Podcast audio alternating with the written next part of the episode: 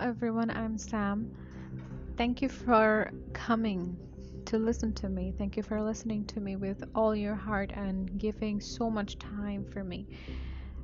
This podcast is about my life story. I want to share myself with you. I want to share the things I've been through and the things that might help you as well.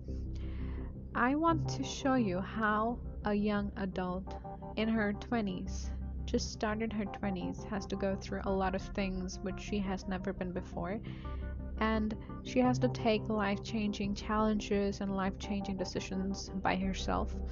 She has to go through a very tough circumstances as well. And at the moment she's very insecure and introvert.